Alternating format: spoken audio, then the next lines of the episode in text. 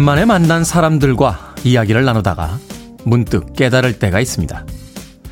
예전의 나와 지금의 내가 달라졌다는 것을요. 익숙했던 것과 멀어진 것은 그때의 생각과 지금의 생각이 달라졌기 때문이겠죠. 세상이 변해가듯 나도 변해간다는 건 자연스러운 것이라고 생각해 봅니다. 11월 4일 목요일 김태훈의 프리웨이 시작합니다. 경쾌하게 시작했습니다. 크리스티나 아길레라의 Come on over baby 들으셨습니다. 빌보드 키드의 아침 선택 김태훈의 프리웨이 저는 클 테짜 쓰는 테디 김태훈입니다. 자, 어제와 마찬가지로 아침에 조금 서늘하죠. 서울 지역 0032님 좋은 아침입니다. 테디 해주셨고요. 김경희님 코끝 시린 아침입니다. 테디 안녕하세요. 김성희님 안녕하세요 하고 첫 번째 문자 보내주셨습니다. 그런가 하면 아침부터 어, 예기치 않은 어, 곤란에 빠지신 분들이 계시군요. 2105님 안녕하세요. 식탁 위에 만 원이 있어 들고 나왔는데 전화 와서 엄청 혼났습니다. 그거 아이 준비물 살 돈인데 왜 가져갔냐고 쓰지 말고 그대로 들고 오라네요. 만원 정도면 좀 놔주시죠. 아침부터 출근하는데 만 원 들고 왔다라고 그렇게 따따부터 너무 몰아붙이시면 아침부터 기분이 좀 다운되지 않을까요? 2105님, 제가요, 어, 마트 상품권 보내드릴게요. 만 원 아주 행복하게 쓰시고 저녁에 들어가셔서 아내분에겐 마트 상품권 대신 전달해드리길 바랍니다. 자, 장영희님, 테디 안개가 자욱한 아침이라 앞이 잘 보이진 않지만 희미함 속에서 밝은 길을 볼 수 있듯 한 좋은 기운을 안고 집을 나섭니다. 라고 희망차게 또 아침을 시작하고 계십니다. 그런가 하면 생일 맞으신 분들 굉장히 많으신 것 같습니다. 9958님, 테디 안녕하세요. 저희 엄마의 81번째 생신 축하해주세요. 큰 소리로 최종숙 여사 진심으로 생일 축하드려요. 하고 잘할게요. 사랑해요. 라고 전해달라고 문자 보내주셨습니다. 9958님. 최종숙 여사님 생신 진심으로 축하드립니다. 손은신님께서도 저보다 훨씬 젊은 30대 아버지 돌아가시고 3남배 홀로 키우신 저희 엄마의 생신입니다. 오래오래 엄마의 잔소리 듣고 싶습니다. 하면서 엄마의 생일 축하한다고 보내주셨고요. 박경숙님께서는 오늘 결혼 기념일 26주년인데 남편이 몇 주년인지도 모르고 그냥 아무 말 없이 출근했습니다. 저도 남편도 변해가는 거겠죠? 그러려니 하면서 사는 거죠. 하하하 하면서 허탈한 웃음을 아침부터 지어주셨습니다. 결혼 기념일엔 치킨이죠. 치킨 보내드립니다. 박경숙님, 남편 퇴근하시면 치킨 앞에 맥주 두 잔 넣고 오늘이 무슨 날인지 아니? 인간아? 라고 한번 물어보시길 바라겠습니다. 콩으로 오셨는데요. 아, 샵 1061로 이름과 아이디 보내주셔야 저희들이 모바일 쿠폰 보내드립니다. 청취자분들의 참여도 마찬가지입니다. 문자번호 샵 1061, 짧은 문자 50원, 긴 문자 100원, 콩으로는 무료입니다. 여러분은 지금 KBS 2라디오 김태훈의 프리웨이 함께하고 계십니다. KBS 2라디오 yeah. 김태훈의 프리웨이 I just wanna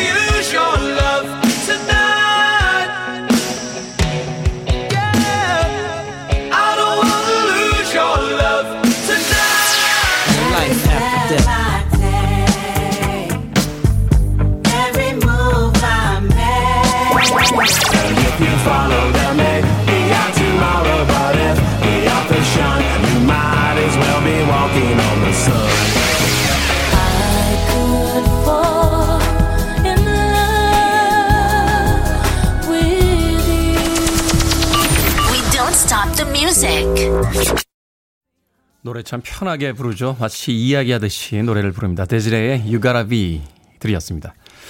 김혜숙님, 좋은 아침입니다. 오늘 기대되는 날이에요. 아들이 오랜만에 군대에서 휴가 나오거든요. 원준아, 빨리 와라. 보고 싶다. 라고 하셨습니다. 아들 군대 갔는데 휴가 나오면 정말 보고 싶죠. 엄마 입장에서. 근데 원준이가 오자마자 밥 먹고 친구들 만나러 나가도 너무 상처받지 마십시오. 그 나이 때는 원래 그럽니다. 저도 군대에 있을 때 휴가 나오면 집에 와서 엄마 밥 한 공기 뚝딱 먹고서는 바로 나가서 친구들하고 밤새 놀다가 복귀하기 전에 간신히 집에 들어왔던 그런 기억이 나는군요. 김혜숙님. 자, 5645님, 잘생긴 테디 오빠 굿모닝입니다. 어제 대구 팔공산 드라이브 갔다 왔는데 단풍이들 어찌나 예쁘던지요. 울긋불긋 너무 눈 호강하고 왔습니다. 하셨습니다. 대구의 팔공산 단풍이 아주 멋지게 들었습니까? 뭐 산에도 단풍이 멋지게 들었습니다만 이 가로수가 많은 도심에도 단풍들이 꽤 많이 들어 있습니다. 바쁜 하루지만 좀 눈을 들어서 그 단풍들 즐기면서 가을 아, 보내는 건 어떨까 하는 생각이 드는군요. 이준범님, 어제 회사에서 사소한 일로 대표님과 틀어져서 말없이 퇴근해버렸습니다. 출근을 해야 할지 고민입니다. 정말 그만두고 싶어요. 라고 하셨습니다.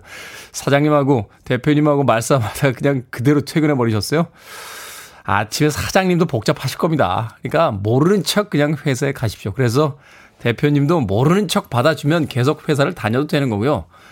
이준범 씨, 나 좀 보지 하고서는 불러드려서 뭐라고 막 이야기하시면 음, 그때는 정말 어긋났구나 라고 생각하는 게 맞지 않을까 하는 생각이 드는군요. 이준범님, 회사 다니다 보면 그만두고 싶을 때가 있죠. 네, 뭐 계속 다녀야 된다, 그만둬야 된다. 제가 판단할 수는 없습니다만 오늘 아마 출근해 보시면 이준범님께서 아마 느끼지 않을까 하는 생각이 드는군요. 구지은님, 백조가 된 친구랑 템플스테이 왔습니다. 묵은 마음 모두 비우고 새 마음 찾게 되면 아마 둘 다 재취업 성공할 것 같아요. 염주 만들기 체험 스님과의 차담도 기대되고 설렙니다. 맑고 깨끗한 마음으로 다시 돌아와 일자리 알아보려고요. 구지은님. 맑고 깨끗한 마음으로 돌아오셔야 됩니다. 그냥 눌러 앉으시면 안 돼요. 물론 그럴 수도 있겠습니다만, 그래도 세상 경험 많이 하시는 것도 지금 단계에서는 필요할 테니까 너무 평온하다고 예, 눌러 앉지는 마십시오. 구지은님. 박수영님, 오늘도 한결같이 잘생기셨어요. 아, 감사드립니다. 앞으로도 계속 잘생길 예정이고요. 그냥 인물 하나로 부족한 재능을 메우며 살아왔습니다. 고맙습니다. 자, 고승현님의 신청곡으로 합니다. 스매시 마우스, Walking on the Sun.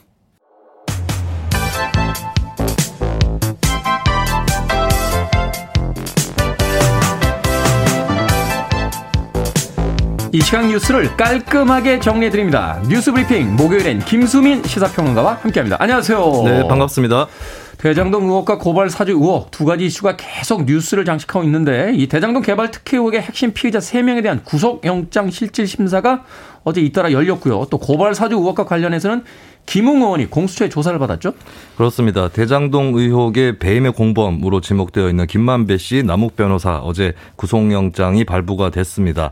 어, 그러나 정민용 변호사에 대해서는 구속영장이 기각이 됐는데요. 네. 참고로 정 변호사는 성남도시개발공사 전략사업팀장 그러니까 유동규 별동대라고 불렸던 이 부서에서 일을 하면서 성남의 뜰에게 유리한 공모지침 을 만들고 또 사업자 선정에서 편파 심사를 했다 혐의를 받고 있습니다. 음. 근데 이제 김만배 씨 남욱 변호사와 달리 정민용 변호사에 대해서는 도주나 증거인멸의 우려가 없다 이렇게 해서 일단 영장이 기각이 됐고요. 네. 그리고 한편으로 고발 사주 의혹 공수처에서 조사를 하고 있는데 김웅 의원이 어제 출석을 했습니다. 출석한 자리에서 기자들에게 실체가 없는 사건이다. 그리고 전달받은 경위 정확하게 기억을 하지 못한다 이런 입장을 되풀이했고요. 네. 네 그렇게 출석을 해서 조사를 받은 뒤에는 어, 자신과 조성은 씨 제보자의 대화가 녹취록으로 공개가 됐던 것을 두고 이것은 악마의 편집이다라는 그런 주장을 하기도 했습니다. 이 대장동하고 고발사주 이슈는 SBS 주영진의 뉴스 브리핑에서 이준석, 송영길 두 당의 대표 간의 설전으로 이어졌는데요. 네. 네. 송영길 대표와 이준석 대표의 대결을 송이 대첩이라고도 부르더라고요. 송이철이 조금 지나긴 했습니다만. 네네. 네. 그래서 고발사주 의혹하고 대장동 이 두 이슈가 여기서도 어, 주요 토론 주제가 됐는데 고발사주 의혹에 대해서 이준석 대표는 손준성 검사는 몰라도 김웅 의원이 범죄라고 볼 수 있느냐라고 얘기를 했고 송 송영길 대표는 형법을 몰라서 그러는데 공범이 된다라고 음. 맞받았습니다. 그리고 대장동 의혹에 대해서는 송영길 대표는 상식적으로 돈 먹은 사람이 범인입니다. 이런 식으로 네, 자 설익은 성대모사인데요. 요즘에 네. 송영길 대표도 연습을 하고 있습니다. 자주 나오시니까 송영길 대표. 네. 그래서 상식적으로 돈을 먹은 사람 범인이다. 이거는 이제 뭐 박, 곽상도 의원이라든지 음. 돈을 받은 사람 따로 있지 않느냐 이 부분을 얘기한 것이고 야당을 공격하는 거죠. 그렇죠. 그리고 이준석 대표는 이재명 당시 시장이 최소 무능의 단계였다. 그러니까 결제라든지 이런 것들을 다 해놓고 몰랐다고 할 수 있느냐 음. 뭐 이런 얘기를 했습니다. 자, 이 의혹과 고발 사주 의혹은 이제 대선 국면이 진행되는 동안 계속해서 아마 추가 뉴스들이 나오지 않을까 하는 생각 해보게 됩니다. 단계적 일상 회복이 시작된 가운데 코로나 확진자 수가 갑자기 급증했습니다.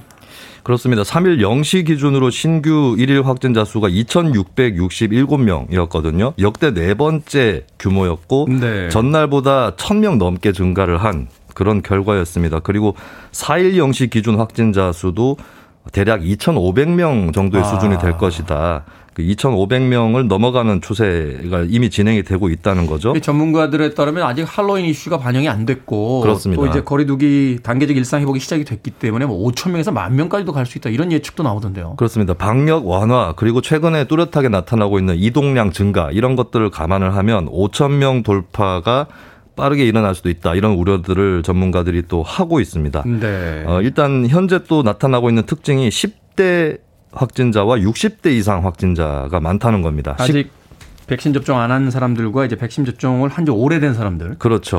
어. 예, 확진자 비중으로 따졌을 때 10대가 24% 이상이라고 네. 하고요. 60대 이상 확진자도 4주 연속 증가를 하고 있습니다. 그래서 학교나 학원 또 의료 요양시설 이쪽에 주의를 특별히 해야 될 필요가 있겠고요. 그리고 이런 방역 완화도 중환자 병상 가동률이 75% 정도가 되면 서킷 브레이커라고 해서 비상 계획을 발동하고 네. 이 완화를 멈출 그럴 계획을 정부가 짜고 있거든요. 참고로 현재 중환자 병상 가동률은 46.1% 수준입니다. 음, 그렇군요. 단계적 일상 회복이 시작이 됐습니다만 역시 마스크 쓰면서 좀 방역 수칙 잘 지켜야 될 것 같습니다. 음. 이재명 더불어민주당 대선 후보가 언급한 전국민 재난지원금 지급과 관련해서 김부겸 국무총리가 회의적인 반응을 보였습니다. 네, 이재명 후보가 당초 선대위 회의에서 했던 얘기가 우리나라가 가계 부채 비율은 높아졌지만 국가 부채 비율은 가장 낮은 편이다. 이것은 이제 국가 부채를 내는 거는 크게 문제가 안 된다라고 하면서 전 국민 지급 재난지원금 이걸 주장을 했거든요. 네. 그러니까 당초에 많은 분들이 예상하기로는 여야 대결 구도로 가지 않을까 이렇게 또 보여졌는데 이게 이제 정부 여당 내부에서의 어떤 논쟁, 싸움, 행정, 관리들 그렇습니다. 네. 이렇게 전개가 되는 것 같아요. 예전에도 이제 홍남기 경제부총리를 축으로 해서 전국민 지급이라든지 이런 부분에 대해서 반대하는 그런 기류가 있었는데 이번에는 조금 특이하게도 김부겸 국무총리가 직접 나섰습니다. CBS 라디오에 출연한 자리에서 재원이라는 게 뻔하다. 이 주머니 저 주머니 막 뒤지면 돈이 나오는 상황이 아니다. 라고 밝혔거든요. 그래서 어 향후 대선에 출마하게 되는 후보와 현직 국무총리 간의 이 대결 네. 어떻게 진행될 건지 이 부분도 좀 흥미로운 대목이 될 것 같습니다. 네. 자, 오늘의 시사 엉뚱 퀴즈 어떤 문제입니까? 일상 회복 초기인데 확진자 수는 여전히 증가를 하고 있습니다. 안도의 한숨보다는 마스크 쓰기 같은 기본 수칙에 더 충실할 때인 것 같고요. 여기서 오늘의 시사 엉뚱 퀴즈. 마스크를 잘 써야 하는 이유, 비단 더딘 일상 회복 때문만은 아닙니다. 오늘부터 추풍과 함께 이것이 날아오는데요. 아... 지름이 2.5 마이크로미터인 먼지로 기도에서 걸러지지 않아서 폐에 깊숙이 침투해 건강을 위협하는 존재. 이것은 무엇일까요? 1번 울트라 먼지, 2번 초미세먼지, 3번 주만지, 4번 인생이 먼지. 정답 아시는 분들은 지금 보내주시면 됩니다. 재미있는 오답 포함해서 총 10분께 아메리카노 쿠폰 보내드리겠습니다. 오늘부터 추풍과 함께 가을바람과 함께 이것이 날아오는데요. 지름이 2.5 마이크로미터인 먼지로 기도에서 걸러지지가 않아 폐 깊숙이 침투해 건강을 위협하는 존재. 이것은 무엇일까요? 1번 울트라먼지, 2번 초미세먼지, 3번 주만지, 4번 인생이 먼지. 문자번호 샵 1061, 짧은 문자 50원, 긴 문자 100원, 콩으로는 무료입니다. 뉴스 브리핑 김수민 시사평론가와 함께했습니다. 고맙습니다. 네, 감사합니다.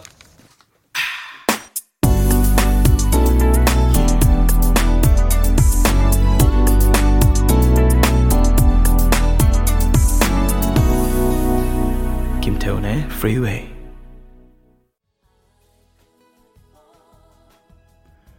노래 참 잘하네요. 셀레나의 I Could Fall in Love 들렸습니다. 25살이라고 하는 너무 어린 나이, 젊은 나이에 세상을 떠난 그런 아티스트죠.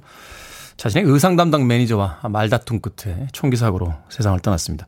미국의 텍사스에 가면요, 이 셀레나의 생일을 어, 셀레나의 날이라고 지정을 해서 매년 기념일로 어, 사용하고 있다고 합니다. 셀레나의 I Could Fall in Love 들렸습니다. 자, 오늘의 시사 엉뚱 퀴즈. 지름이 2.5 마이크로미터인 먼지로 폐 깊숙이 침투해서 건강을 위협하는 이것은 무엇일까요? 정답은 2번 초미세먼지였습니다. 355님, 사랑이 뭔지 라고 철학적인 질문을 보내주셨고요. 5625님, 사는 게 뭔지. 오늘도 테디 라디오 들으면서 출근합니다. 라고 하셨고요. 박광수님, 나 뽑아주지. 커피가 너무 땡기는 하루입니다. 라고 노골적으로의 상품에 예, 욕심을 부리셨습니다. 5169님, 프리웨이가 뭔지 어제 술 많이 마셔 속이 아픈데도 듣고 있습니다. 감사합니다. Z56T9이라고 어, 쓰셨는데요. 김밥에 빠질 수 없는 단무지라고 하셨습니다. 그렇죠. 이 단무지만 맛있어도 김밥은 참 맛있습니다. 어, 예전에 어디 그 매점에서 파는 김밥을 먹은 적이 있는데요. 그 김밥에 정말 아무것도 없었어요. 소세지하고 단무지 딱 두 개 들어있는데 그 김밥이 그렇게 맛있었던 기억이 납니다. 여러 가지 반찬이 들어있는 김밥도 맛있습니다만 역시 김밥의 심장은 단무지 아니겠습니까? 5004님, 내 월급 이름은 먼지라고 하셨습니다. 월급날 다가오면 또 카드 결제일과 함께 날아오죠. 잠시 월급은 통장을 스칠 뿐. 뭐 이런 이야기도 있는데 5004님 이번 달에 카드 많이 쓰신 것 같아요. 1446님 누구신지 매일 아침 출근길에 잘 듣고 있습니다. 감사합니다. 라고 문자 보내주셨습니다. 고맙습니다. 자, 방금 소개해드린 분들 포함해서요, 모두 10분에게 아메리카노 쿠폰 보내드립니다. 당첨자 명단은 방송이 끝난 후에 김태훈의 프리웨이 홈페이지에서 확인할 수 있습니다. 어, 포털 사이트에 김태훈의 프리웨이 검색하고 들어오시면 되고요. 어, 콩으로 당첨이 되신 분들은요, 방송 중에 이름과 아이디 문자로 보내주시면 모바일 쿠폰 보내드리겠습니다.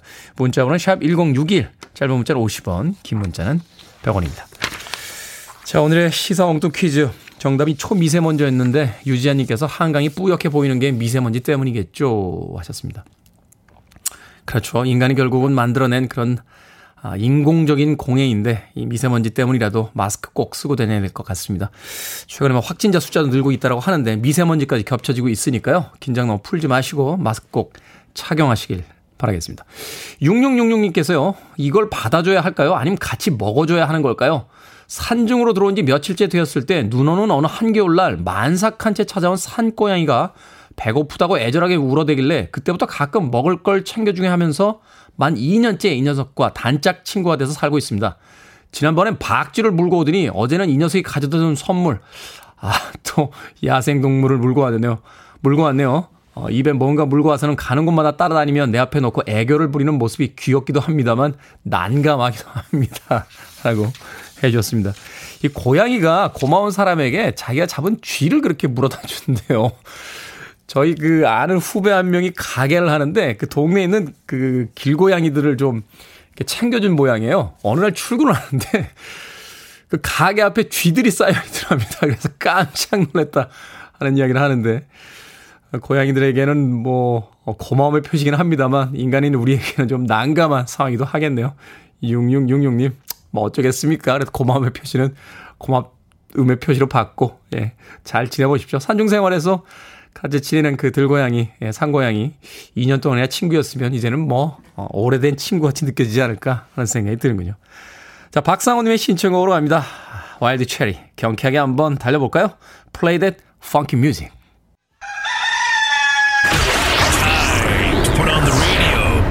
김태훈의 Freeway. Are you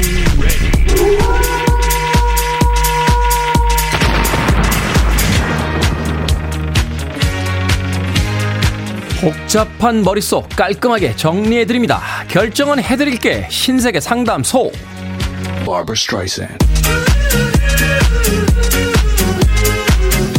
김효영님, 저희에게 아기 천사가 찾아왔습니다. 아직 태명을 못 지었어요. 행복이가 좋을까요? 쑥쑥이가 좋을까요? 행복이 헷갈릴 땐 맨 먼저 떠오른 게 정답.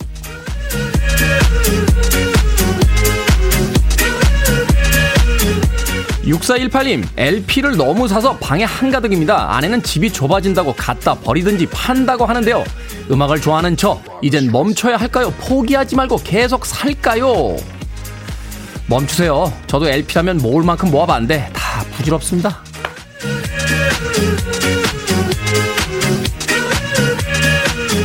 김현철님, 입사한 지 5개월이 되었는데 입사할 때 3개월 뒤에 급여를 올릴지 면담하자던 사장님이 얘기가 없습니다.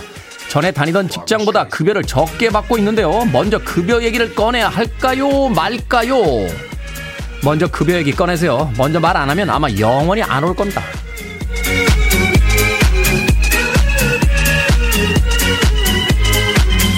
박영일님 마음에 딱 드는 바지를 발견했습니다. 제 사이즈가 품절이래요. 한 치수 작은 사이즈를 사서 살을 빼서 입을까요? 아니면 맞는 사이즈로 다른 바지를 살까요? 맞는 사이즈로 다른 바지 사십시오. 옷장 속 살펴보면 살 빼서 입는다고 산 옷들 천질 겁니다.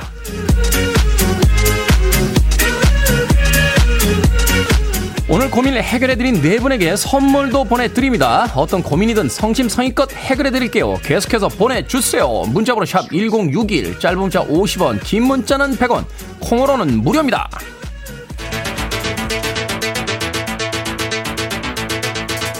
자, 문제 해결했으니까 이 음악 듣습니다. 얀 해머, 마이애미 바이스 팀.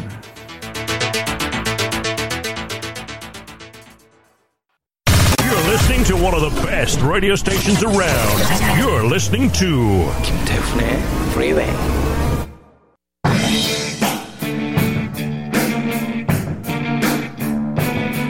빌보드 키드의 아침 선택 KBS 2 라디오 김태훈의 프리웨이 함께하고 계십니다. 지미 핸드릭스 아 지미 페이지죠. 지미 페이지의 기타 연주가 들리고 있죠. 2946님의 신청곡 레드 제플린의 Kashmir 2부 1부 끝곡입니다. 잠시 후 2부에서 뵙겠습니다.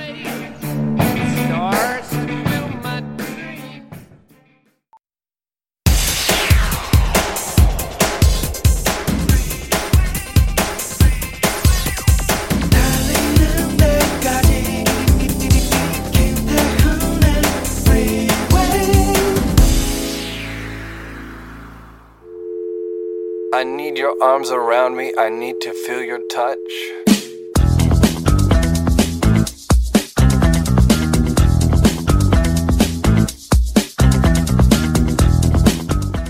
나는 점자 연구에 있어 세 가지 소견을 갖춰야 할 표준으로 세웠다. 배우기 쉬워야 할 것, 점 수요가 적어야 할 것, 서로 헷갈리지 않아야 할 것. 눈이 사람 노릇을 하는 것이 아니라 영혼과 두뇌가 사람 구실을 하는 것이니 맹인들을 방 안에만 가두기 말고 글을 가르치라. 훈맹정음 창시자 송암 박두성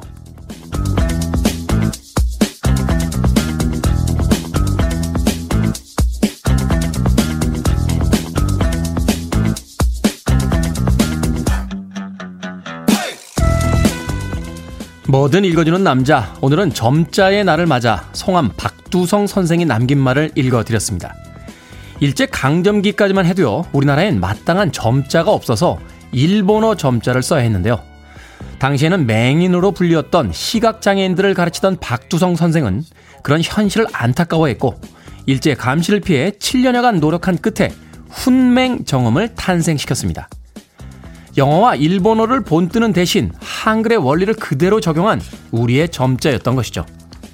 선생은 뇌졸중으로 쓰러진 뒤에도 점자 번역을 멈추지 않고 평생을 훈맹정음 보급에 바쳤는데요. 시각장애인들의 세종대왕이라는 사람들의 찬사가 지금 계신 곳에도 잘 전해졌으면 좋겠습니다.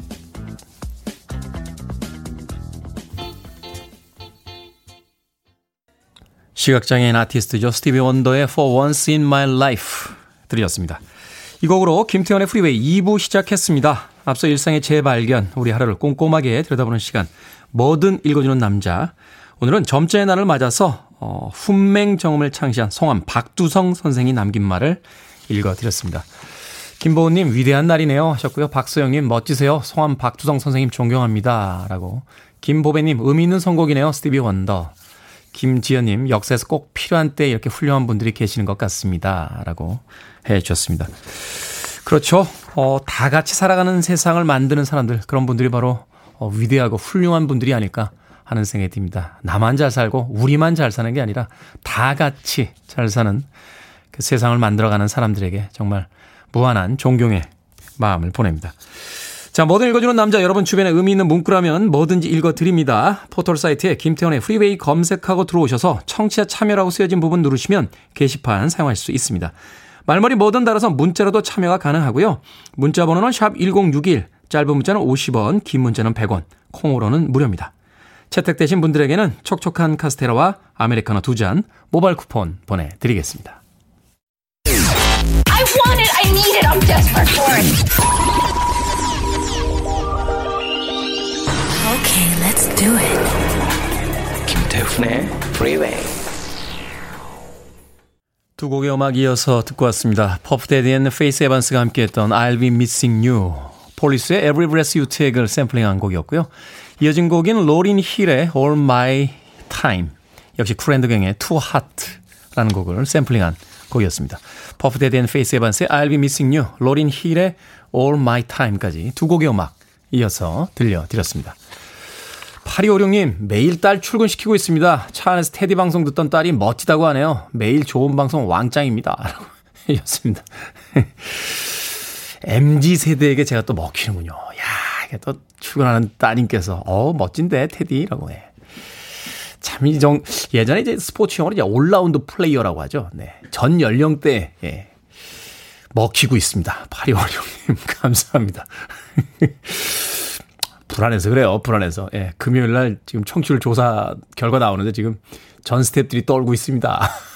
아무리 재계약에 성공했습니다만 재계약 성공하고 나서 맞는 첫 번째 청취율 조사라 예, 긴장 중입니다. 양해해 주십시오. KJY님께서요, 차 안에서 듣다가 통근 버스 탈 때도 테디 방송 듣고 싶어서 콩 설치하고 KBS 회원 가입했습니다. 회사 도착할 때까지 잘 들을게요. 라고 해주셨습니다. 고맙습니다. 아, 7066님, 테디 안녕하세요. 군산의 남주라고 해요. 가을이 가고 있어요. 좀 아쉽네요. 너무 예쁜 가을인데. 그러니까 왜 그 아쉬운 계절들은 그렇게 빨리 지나가 버리는지 모르겠어요. 톨스토이가 했던 이야기 중에 이런 게 있습니다. 아, 자신이 신이라면 청춘을 인생의 맨 마지막에다 놓겠다. 아름다웠던 시절은 너무 빨리 지나가 버렸다. 라는 이야기인데, 우리에게 가을이 그런 것이 아닌가 하는 생각 해보게 됩니다. 7066님. 이승환님, 몸이 아파서 일도 못하고 집에 있다 보니 남편한테도 아들한테도 미안하고 건강하게 일할 때가 너무 좋았다 싶습니다. 마음이 우울하네요. 남편은 자기는 아프면 안 된다고 새벽 운동까지 하고 새벽까지 가게 일을 하니까 저는 더 걱정이 됩니다. 뭐라도 해주고 싶네요. 하셨습니다. 이승환님. 그런 게 가족이잖아요. 어, 미안해 하진 마시고요. 고맙게 생각하시는 건 어떨까 하는 생각이 듭니다.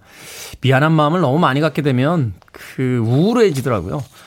뭐 힘들 때 이승환님은 안 그러셨겠어요? 남편분 아프시면 당연히 혼자서 또 그 가정을, 네, 가정을 또 짊어지셨을 테니까 그 책임을 다하고 있는 남편분 고맙게 생각하시고 어, 너무 미안하게는 생각하지 마십시오. 그리고 얼른 건강해지십시오. 어, 건강이라는 게 또 안 좋을 때도 있습니다만 또 열심히 노력하면 또 건강해질 수 있으니까요. 이승환님 롤케이크 제가 보내드릴게요. 남편분 돌아오시면 맛있게 나누시길 바라겠습니다.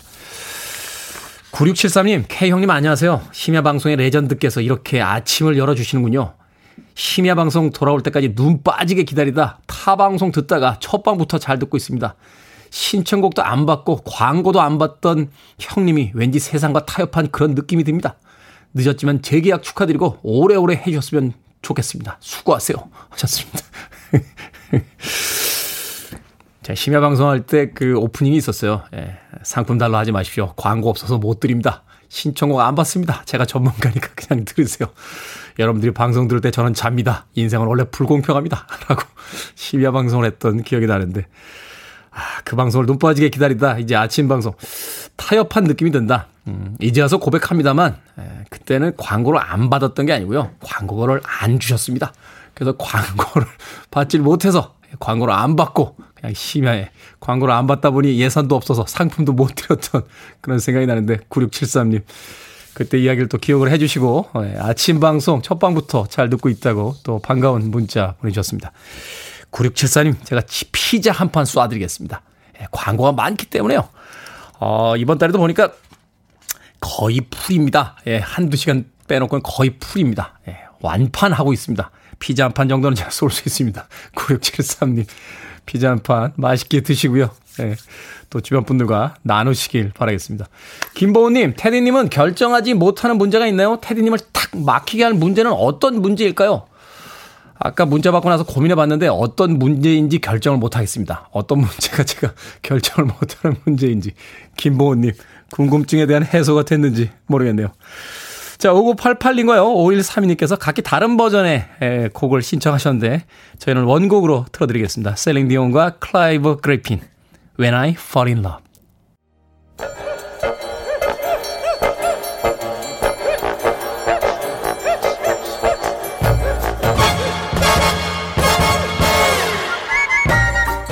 온라인 세상 속 촌철살인 해학과 위트가 돋보이는 댓글들을 골라봤습니다. 댓글로 본 세상.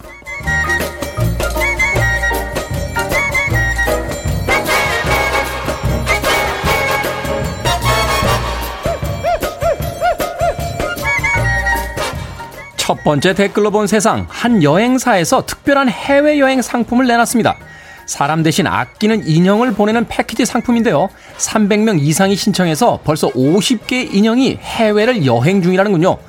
공항에 모인 인형들은 인증샷을 찍고 마카오, 홋카이도, 방콕 등을 여행하게 되는데요. 집으로 돌아올 땐 기념품도 받을 수 있습니다. 여기에 달린 댓글들입니다. IK님, 다 같이 모인 다음 출발하는 게 재밌네요. 진짜 패키지 여행 같아요. 바냐님, 나중에 인형이 갔던 곳을 다시 찾아가면 재밌겠어요. 여행 비용은요, 마카오, 홋카이도, 타이페이 3만 5천 원, 방콕은 4만 원, 오사카, 고백, 교토는 11만 원이라고 하는데 참 기발하면서도 재미있는 기획이라는 생각이 듭니다. 아, 저는 인형은 아니지만 대신 가방을 여행 보냈어요. 아, 4년 전 필리핀에서 혼자 여행을 떠난 제 여행 가방은 아직도 발견이 되지 않은 채 아마도 전 세계를 돌아다니고 있지 않을까 하는 생각이 드는군요. 이제 집에 올 때 안 됐니?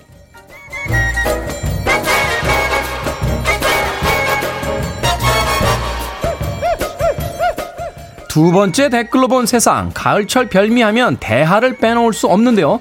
식약처에서는 흰다리 새우를 대하로 속여 파는 사례가 늘고 있다며 소비자들의 신고와 주의를 당부했습니다. 대하보다 가격이 절반가량 낮지만 생김새와 맛이 비슷하기 때문이라는데 여기에 달린 댓글들입니다. 영일님, 흰다리 새우가 무슨 죄가 있겠습니까? 사람들을 속이고 두세 배 높게 파는 일부 업체가 문제죠. 지니님, 흰다리 새우는요, 이마의 뿔과 수염이 짧아요. 대하의 꼬리는 녹색이 돕니다. 참고하세요. 매번 하는 이야기지만 치사하게 먹는 거로 장난치지 맙시다. 뭐 부자로 살고 돈 많이 버는 것도 좋지만 거짓말쟁이로 사는 건 참 별로잖아요. 그나저나 생김새하고 맛이 비슷하다고요? 그냥 흰다리 새우 먹을까?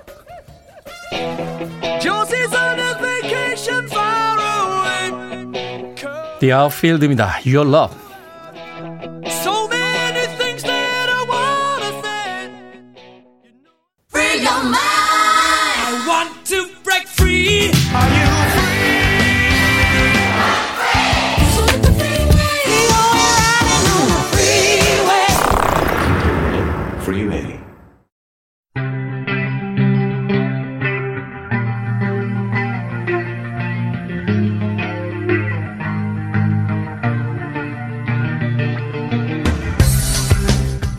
(21세기의) 키워드로 우리의 역사를 살펴보는 시간입니다. 역사 대자뷰. 오늘도 공간역사연구소 박광일 소장님 나오셨습니다. 안녕하세요. 안녕하세요. 자 지난 1일 월요일부터 단계적 일상 회복이 이제 시작이 됐습니다. 사실상 이제 전 국민의 통금이 해제된 셈인데 한때는 당연했던 것들에서 이제 자유를 느낀다. 뭐 이런 그 반응들이 꽤 많더군요. 과거에도 통금이 당연했던 시기가 있었는데요.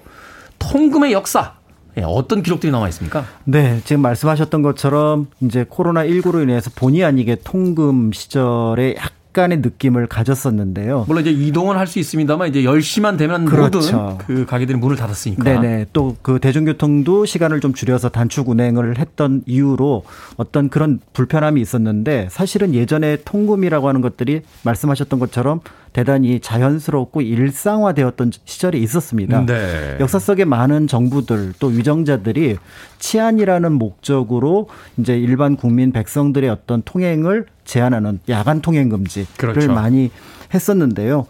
그런 것과 관련해서 사실은 이제 조선시대에도 기록이 여러 남아 있습니다. 통금과 관련해서 이제 가장 먼저 생각해 볼 수 있는 것 중에 하나가 바로 야간 통행을 금지하던 그러니까 그것을 어기던 사람을 잡던 술락군. 술락군. 네. 아, 지금으로 이야기하면 이제 야간 방범대원이었죠. 그렇습니다. 네. 네네. 예전엔 네. 방범대원이라고 불렀는데. 네. 그래서 술락군을 먼저 생각을 할 수 있을 것 같은데요. 어, 조선 초기에는 이제 술락군을 이제 술라 역할을 담당했던 곳이 이제 한성부, 그러니까 서울시청에 해당했지만 네. 이제 중종 때 포도청이 생기면서 포도청이 전담을 하게 됩니다. 경찰청. 네. 그리고 이제 조선 후기에는 이게 조금 부족해지니까 삼군영이라고 해서 훈련도관 금영 어영청이 이제 같이 진행을 하게 되는데요. 포도청은 네. 잘 알려진 것처럼 좌포도청, 우포도청이 있기 때문에 실제로 이제 조선 후기에는 다섯 개 관청에 이제 그 군관들을 이제 추출을 어 그러니까 뽑아서 이제 그 술라를 맡기게 되는데요. 네. 모두 40명의 장교, 패장들이 한 260명 정도의 군사를 이끌고 서울의 40개 구역을 나눠서 술라를 했습니다. 260명이라고 해도 서울에 40개 구역이면 그 숫자가 그렇게 많은 건 아닌데요. 네, 많지는 않고요. 심지어는 도성 안에 이제 인원이 한 70% 조금 못 되고 도성 밖에 한 30% 정도였으니까 사실은 도성 안 중심으로 술라를 했구나라는 걸 짐작해 볼 네. 수가 있는 거죠. 아, 그렇군요. 몇 시부터 몇 시까지 이동하면 안 된다. 뭐 이런 구체적인 기준이 정해져 있었겠죠? 당연히 정해져 있습니다. 네. 법령으로 정해지게 되는데요. 통금을 처음 시작했던 게 이제 조선 태종 때입니다. 그리고 이제 세종 때, 세조 때 약간 이제 변동을 거치긴 하는데 조선 시대 내내 대체로 이제 밤 시간을 가리키는 시간이 이제 초경부터 오경입니다. 그러니까 음. 일 1경, 2경, 3경, 4경, 5경 이렇게 봤었는데요. 문제는 조선 시대 밤 시간이 정해져 있지 않다라는 겁니다. 정해져 있지 않다는 건 어떤 겁니까? 해가 뜨기 전과 그 다음에 해가 지고 난 그러니까 해가 지고 난 다음과 해가 뜨기 전을 다섯 개 시간으로 나누는 거죠. 네. 그럼 여름에는 짧아지고 아, 그러네요. 겨울엔 길어지고 네. 또 시작점과 끝점이 달라지게 됩니다. 그래서 조선시대는 사실은 이 밤 시간을 11개의 기준을 적용을 해서 이제 우리가 알고 있는 초경부터 오경을 정하게 되는데요. 어, 그러니까 예를 들어 하지 기준으로 하면은 이 시간이 오후 8시 반부터 오후 3시 15분, 동지에는 오후 6시 반에서 오전 5시가 됩니다. 그럼에도 이걸 좀 평균을 내보면 대략 한 밤 8시부터 한 새벽 4시 반 정도가 통금 시간이었다고 볼 수가 있는데요. 문제는 초경은 사실은 또 여성들은 통행이 가능합니다. 아, 그래요? 예, 낮 시간 동안 움직이지 못했던 여성들은 통행을 할 수 있기 때문에 남자들은 초경부터 오경이지만 여성분들은 이제 이경부터 오경까지가 통행 금지 시간이었다 이렇게 볼 수가 있습니다. 이거 헷갈리겠네요. 마- 말하자면 이제 시간이 이렇게 지금처럼 시계가 있는 게 아니니까 네. 해 떨어지고 나서 이제 국가에서 지금은 뭐 초경이고 이경이고 삼경이고 이렇게 가는데 일반인들은 사실 지금 몇 경이냐? 이게 좀 헷갈리는 일이 아닐까요? 그런데 이제 그걸 종을 쳐서 그러니까 어. 밤에 시- 그러니까 그 어떤 밤의 시작은 인정이라 그래서 28번 종을 치고요. 네. 그다음에 이제 그 파루라고 해서 33번 새벽에 종을 치기 때문에 아, 음. 그 북을 치기 때문에 그걸 기준으로 하면 될 것 같고 흥미로운 건 파루라는 말이 뭐냐면 이제부터 물시계를 쓰지 않는다. 해시계를 쓴다. 아, 해시계를 쓴다. 예, 그래서 루가 물시계를 뜻하는 거거든요. 음. 아, 그렇군요. 네네네. 그러니까 그렇게 물시계를 해서- 쓰는 시간이 있고 해시계를 쓰는 시간이 있다. 그렇죠. 해가 없는 시절에는 이제 물시계를 써야 되니까요. 그렇군요. 신기하네요. 그 당시에도 이 시간을 맞춰가면서 그 활동을 했다는 게. 근데 불가피하게 이동해야 할 경우에는 어떻게 합니까? 밤 시간에도 뭔가 해야 될 일이 있는 사람들도 있을 거고. 그렇습니다. 네. 그래서 이제 우리도 보면 예전에 그런 경우가 있었는데 뭐 부상이라든 질병, 출산 또 어떻게 보면 뭐 상가를 방문한다거나 음. 이런 경우에는 이제 부득이하다고 판단돼서 이럴 경우에는 술락군에게 얘기를 합니다. 그러면은 이제 그거를 경수소라고 하는 곳에 얘기를 해서 이 사람은 지금 부득이하게 통행을 어길 수밖에 없습니다. 통금을 음. 어길 수밖에 없습니다. 라고 얘기를 하면은 목적지를 다녀온 다음 날 그 다음 날 확인을 하게 되는 거죠. 아, 사실 여부를 거짓말하고 갔다 왔는지. 네. 그래서 이제 별 문제가 없으면 이제 통과가 되는 거고요. 그럼에도 불구하고 이게 약간의 이제 불법이거나 실제로 이제 야간에 통행 금지를 하게 되면 처벌을 받게 되는데 네. 흥미로운 게 시간에 따라 달라집니다. 아, 시간, 그러니까 몇 시에 어겼느냐에 따라서 달라져요. 그렇죠. 처벌이. 그래서 아. 어 초경하고 오경에는 곤장이 10대고요. 그다음에 이경하고 사경에는 곤장이 20대고요. 가장 야심한 밤인 그러니까 삼경에는 어 곤장이 30대. 30대. 곤장 30대면은 이렇게 사극 보면은 걸어서 못 가던데. 그렇죠. 그러니까 이제 약간 그 밤이 시작되자마자 어긴 사람은 열대지만 한밤중에 어긴 사람은 이제 30대가 된다는 점에서 약간 달랐고 또 신분에 따라서 좀 차이가 나는데요. 상품 이하는 일단은 경수소로 끌려갑니다. 네. 그런데 이제 상품 이상 당상관 같은 경우는 종이 끌려갑니다. 조, 아, 관료들일 경우엔 종이 끌려가요? 네. 높은 관료인 경우는. 종은 뭔 죄인가요? 어, 그래도 이제 그것 때문에 자존심이 상했다고 나중에 문제를 일으키는 관리들이 있기도 했었다는 아, 내 점에서. 종이 끌려와서 지금 장을 맞고 왔다고 이거 자존심 상한다 막 이러면서. 그렇죠. 그러니까 이제 공무를 집행하는 경우에는 또 밤에 왔다 갔다 해야 되니까 이럴 때는 음. 이제 통행을 허락하는 어떤 그 증서를 주게 되는데 네. 이게 이제 범야 물금첩이라고 얘기를 합니다. 범야 물금첩. 그러니까 뜻을 해석을 해보면은 밤에 어떤 그 통행 금지를 어기는 것을 이제 막아주는 첩이다. 뭐 이런 정도로 해석을 할 수가 있는데요. 네. 그러니까 기본적으로 삼군영과 포도청이 술락군을 배치를 하니까 거기서 공문서로 발굴을 하면은 그게 필요한 문서에서 다시 직인을 찍어서 그 사람 이름을 적어서 그 사람이 쓸 수 있도록 아, 우리 예전에 그 군대 있을 때 휴가증 찍는 것처럼. 그렇죠. 아, 또 그렇게 이렇게 만들어준다. 아. 그래서 이제 이거를 줘서 이제 승정원이나 사원부 사관 홍문관 관리들이 왔다 갔다 하면서 쓰게 되는데요. 만약 이거를 받았는데 분실했다. 그러면은 음. 곤장 50대를 맞고 재발급을 해주기도 합니다. 재발, 재발급을 하는데, 아, 지금처럼 이렇게 재발급 뭐 비용이 아니라 일단 50대를 맞자. 그리고선 다시 그쵸. 준다. 아 이게 다른 데 쓰여질 수가 있으니까. 그렇죠. 그래서 지금하고는 좀 다르게 어쨌든 좀 엄격하게 했지만 문제는 이제 각 관청들이 그러니까 그 포도청하고 상관없이 계속해서 범위한 물금첩을 만들어내다 보니까 나중에 남발이 되면서 이 통행 금지의 어떤 어기는 상황들이 곳곳에서 나타나기도 했었습니다. 그렇군요. 신분에 따라서 그 처벌도 달랐고 뭐 시간에 따라 그럴 수 있겠네 요. 초경 같은 경우는 이제 깜빡해서 늦을 수도 그렇습니다. 있겠습니다만 네. 이제 한밤중으로 간다는 건 의도적이다라고 그렇죠. 해서 이제 처벌을 강화했던 네네. 나름의 어떤 또 논리들이 있었던 그런 통행 금지였군요. 자, 시간을 거슬러 올라서 조선시대 야간 통행 금지 제도 살펴보고 있습니다. 음악 한 곡 듣고 와서 계속 이야기 나눠보도록 하겠습니다. 세르조 멘데스는 우리의 통행 금지를 알고 있었던 것일까요? Never gonna let you go 듣습니다. 빌보드 키드의 아침 선택 KBS 2라디오 김태훈의 프리웨이 역사 데자뷰 박광일 소장님과 함께하고 있습니다. 앞서 들으신 곡은 세르조 멘데스의 Never gonna let you go 였습니다. 자, 코로나19로 집합금지 됐을 때 만나지 말라고 하는데도 네. 시간 어겨가면서 숨어서 술 마시고 이 파티 하시는 분들 간혹 있으셨거든요. 조선 시대에도 있었습니까? 당연히 있었죠. 아, 어, 역시 뭐 그 유전자가 거기서부터 오는 거군요. 그러니까요. 그래서 일단 뭐 무례배들이 이제 난동을 피웠다, 술락군하고 이제 서로 다툼이 있었다, 난타를 당했다, 뭐 이런 기록들이 있- 있는데, 아, 그걸 무례배라고 합니까? 네, 그때는 이제 무례배라는 표현을 쓰죠. 명칭은 멋있는데 네. 좋은 뜻은 아닙니다. 무례배. 네. 그래서 뭐 숭례문에 들어와서 상점에 물건을 탈취하다가 이제 술락군하고 부딪혔다, 뭐 이런 기록들이 있는데요. 아. 이런 것좀 어느 정도 예측이 가능하잖아요. 그렇죠. 근데 예나 지금이나 그런 것 있습니다. 알만한 분이 왜 그러십니까라고 하는. 있죠. 네. 사회 지도층 인사분들 왜 그러십니까 도대체. 네. 그래서 네. 이제 그런 사람들이 술락군들을 더 괴롭혔다고 볼 수가 있는데요. 내가 유생. 누군지 알아 막 이러면서 네, 맞습니다. 아. 맞습니다. 그래서 이제 구체적인 사례를 보면은 이제 짐작할 수 있는 것처럼 무해 별감 김상기, 그 다음에 호위청 군관 김태서라는 분이 술에 취해 난동을 피웠다가 이제 술락군하고 다툼이 있었고요. 최근에도 그 국가 공무원들이 이렇게 술 드시고서는 운전하시다 걸려가지고 큰 소리 치시는 분들 있다고 하던데. 그렇죠. 그때도 그랬군요. 예, 근데 또 그런 괜찮은데 궁궐의 대전별감이었던 김영원 씨는 술락 어. 군관을 난타했다가 또 체포당합니다. 애들 그러죠. 조선시대는 지금 바뀐 게 없네요. 네. 그 다음에 이제 무해별감 윤장수 씨는 술에 취해서 노상에 잠들었다가 또 체포되었고요. 음.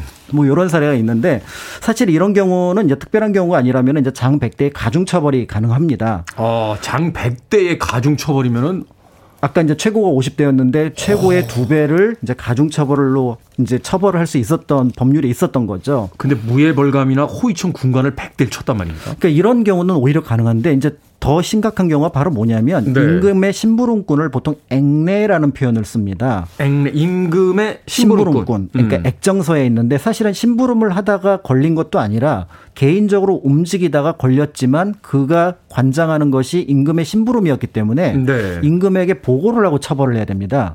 근데 이게 임금의 사람이니까. 그렇죠. 근데 어. 이게 앞뒤가 바뀌었 다고 영조가 엄청 화를 내서 결국은 포도대장하고 그다음에 이제 포도군관이 잡혀서 처벌을 당한 일이 있었던 거죠. 영조 좀 실망인데요. 왜 그렇다고 해도 그렇지 이제 또 어긴 건데. 그러니까요. 네. 그러니까 이제 이와 비슷한 일로 아까 잠깐 말씀드렸던 것처럼 대신이 자기 이제 종을 잡아가면은 그거를 이유로 또 나장을 구타를 하는 경우도 있었으니까 음. 술락꾼들이 볼 때 내가 이걸 적극적으로 법 집행을 하는 게 오히려 나한테 불리할 수도 있겠구나. 괜히 그, 그 법집행을 하다가 그렇죠. 지난번 사례처럼 그 혼나는 거 아니야? 뭐 이번에 포도대장이. 또 뭐 힘들어지는 거 아니야 음. 이런 얘기를 할 수가 있었기 때문에 네. 이제 그래서 전반적으로 또 이제 어떻게 보면 술락군의 활동이 이완이 되면은 또 그걸 가지고 이제 문제가 돼서 또 강력하게 처벌을 해라 또 이완 처벌 이런 것들이 이제 조선시대 내내 좀 어느 정도 반복이 되었다 이렇게 볼 수가 있는 거죠. 역시나 이제 권력층이 가지고 있었던 어떤 힘 때문에 그냥 눈치 보기가 있었고 또 그러다가 네. 보면 또 해이해지니까 중앙정부에서 통금 왜 요새 이렇게 해이하냐 맞습니다. 강하게. 해라. 그럼 네. 또 시범 케이스로 또 강하게 그러면 또 갔다가 잡혀가고. 네. 그러다 또 누가 와서 난동 부리면 또 약간 약해졌다가 이게 뭐 조선시대나 지금이나 크게 안 다른 것 같은데 자 이 조선시대 통행금지 야금 언제까지 이어졌습니까? 어, 조선시대 통행금지 야금은 1895년에 폐지가 됩니다. 어, 1895 년. 5년은 음. 굉장히 중요한 의미를 갖고 있는데요. 사실은 이 야금법의 폐지와 더불어서 새로운 세계에 대한 새로운 시간 제도가 쓰였다라는 것과 관련이 있습니다. 아, 그래요? 어, 1895년까지는 음력을 쓰고요. 1896년 1월 1일부터 양력을 쓰게 됩니다. 음. 그리고 앞에서 잠깐 말씀드렸던 것처럼 초경이니 이경이니 삼경이니 하는 것들은 음. 예전의 전통적인 시간과 조선의 전통적인 시간이었는데 음. 이게 이제 우리가 알고 있는 1시, 2시, 3시, 4시로 시간이 바뀌게 되는 거죠. 네. 그런 의미에서 볼 때 예전의 규정과 예전의 규칙들이 새로운 규정과 새로운 규칙으로 바뀌게 되고요. 무엇보다도 이제 새로운 시대가 시작되었음을 이 통금 해제를 통해서 그러니까 야간 네. 통행 금지 통일 해제에서 알려줬기 때문에 뭔가 1895년쯤에 특히 한양 사람들이 느꼈던 새로운 세상의 어떤 시작이라는 것들은 꽤 놀라웠을 것 같고요. 음. 어, 넓은 공간은 아니지만 일부 공간에 또 가로등이 조금씩 설치가 되기 시작했습니다. 아, 그러니까 이제 어두운 것이 이제 밝아 지기 시작하니까. 그렇죠. 그런 면에서 볼 때 이 통금은 통금 해제는 또 새로운 시대를 알려줄 수 있었다고 볼 수가 있는데 흥미로운 부분은 많은 분들이 일제 강점기는 어땠을까? 당연히 통금이 있지 않았겠어요? 없었습니다. 어? 전면적으로 실시한 적은 없었습니다. 아, 왜죠? 어, 그건 역시 앞에서 얘기했던 거와 비슷한 건데요. 그러니까 우리가 식민지 통치를 할 때 있어서 문화적인 통치를 한다라는 걸 보여주기 위해서 통금을 시행하지 않았던 거죠. 아, 우리가 근대화다. 과거에 니들이 했던 걸 우리가 다 없애지고 있지 않냐. 이런, 이런 어떤 이제 선전의 목적이었다. 그리고 또 하나 이제 실질적으로 보통 도성 내부에 이제 어떤 술라 행위가 굉장히 중요했었는데 사실은 일제 강점기에 들어가면서 한양 도성이 거의 대부분 여기저기 파괴가 되니까 우리가 알고 있는 한양의 범주가 넓어지게 됩니다. 커진 거죠. 그러니까 이제 실질적으로 또 그거를 어, 통행 금지를 하는 것이 어려워지는 부분들도 있었고요. 음. 대신 일제는 헌병과 경찰의 숫자를 그 전에 비해서 몇 배 늘려서 우리가 알고 있는 그러니까 어떤 눈에 보이는 통제가 아니라 눈에 보이지 않는 훨씬 더 강한 통제로 식민지 지배를 했다라는 것들을 볼 수가 있는데요. 네. 그런 면에서 일제 강점기 이런 통행 금지는 없었지만 또 일부 통행 통금이 이제 시행되기도 하면서 자연스럽게 광복이 되면은 자유로운 어떤 밤을 누리지 않을까 그런 그렇죠. 생각을 했는데 뜻밖의 1945년 9월달 어, 미 군정의 거의 첫 번째 포고령이 바로 통금이었습니다. 이 통금이 1980년대까지 이어지지 않았습니까? 저희 어릴 때 통금 있었거든요. 그렇죠. 1982년 1월 4일까지가 1월 5일부터 통금이 없어지기 때문에 네. 거의 37년 동안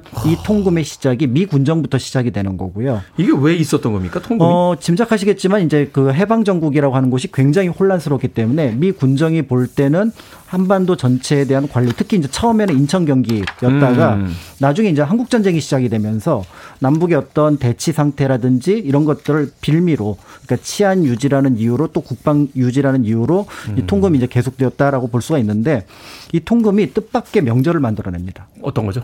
바로 크리스마스. 아, 맞아요. 크리스마스 되면 한번 풀어줬어요, 통금. 그렇죠. 어. 그 다음에 신정 전날. 아, 그래 제야의 종. 제야의 종. 그래서 뜻밖의 현대사가 만들어낸 어떤 그 통금의 명절이 크리스마스와 신정 이었다라고 보신다면 또 통금이 가지고 있는 의미가 무엇인지 짐작해 보실 수 있을 것 같습니다. 그렇군요.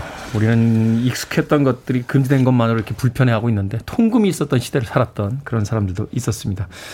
자, 역사 대자뷰 오늘은 코로나19로 인한 집합금지부터 조선시대 술락군 이야기까지 역사에 기록된 통행금지의 모습 살펴봤습니다. 공간역사연구소 박광일 소장님과 함께했습니다. 고맙습니다. 감사합니다.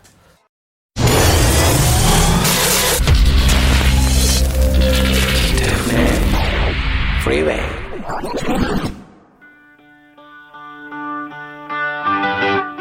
KBS 2라디오 김태훈의 프리웨이 오늘 방송 여기까지입니다. 5474님께서요. 제주에서 듣는 50대 중반 아줌마라고 출근길에 매일 잘 듣고 있다라고 문자 보내주셨습니다. 앞으로 자주 오십시오. 자 오늘 끝곡은 5466님의 신청곡입니다. 테슬라의 러브송 들으면서 저도 인사드리겠습니다. 내일 아침 7시에 옵니다. 고맙습니다.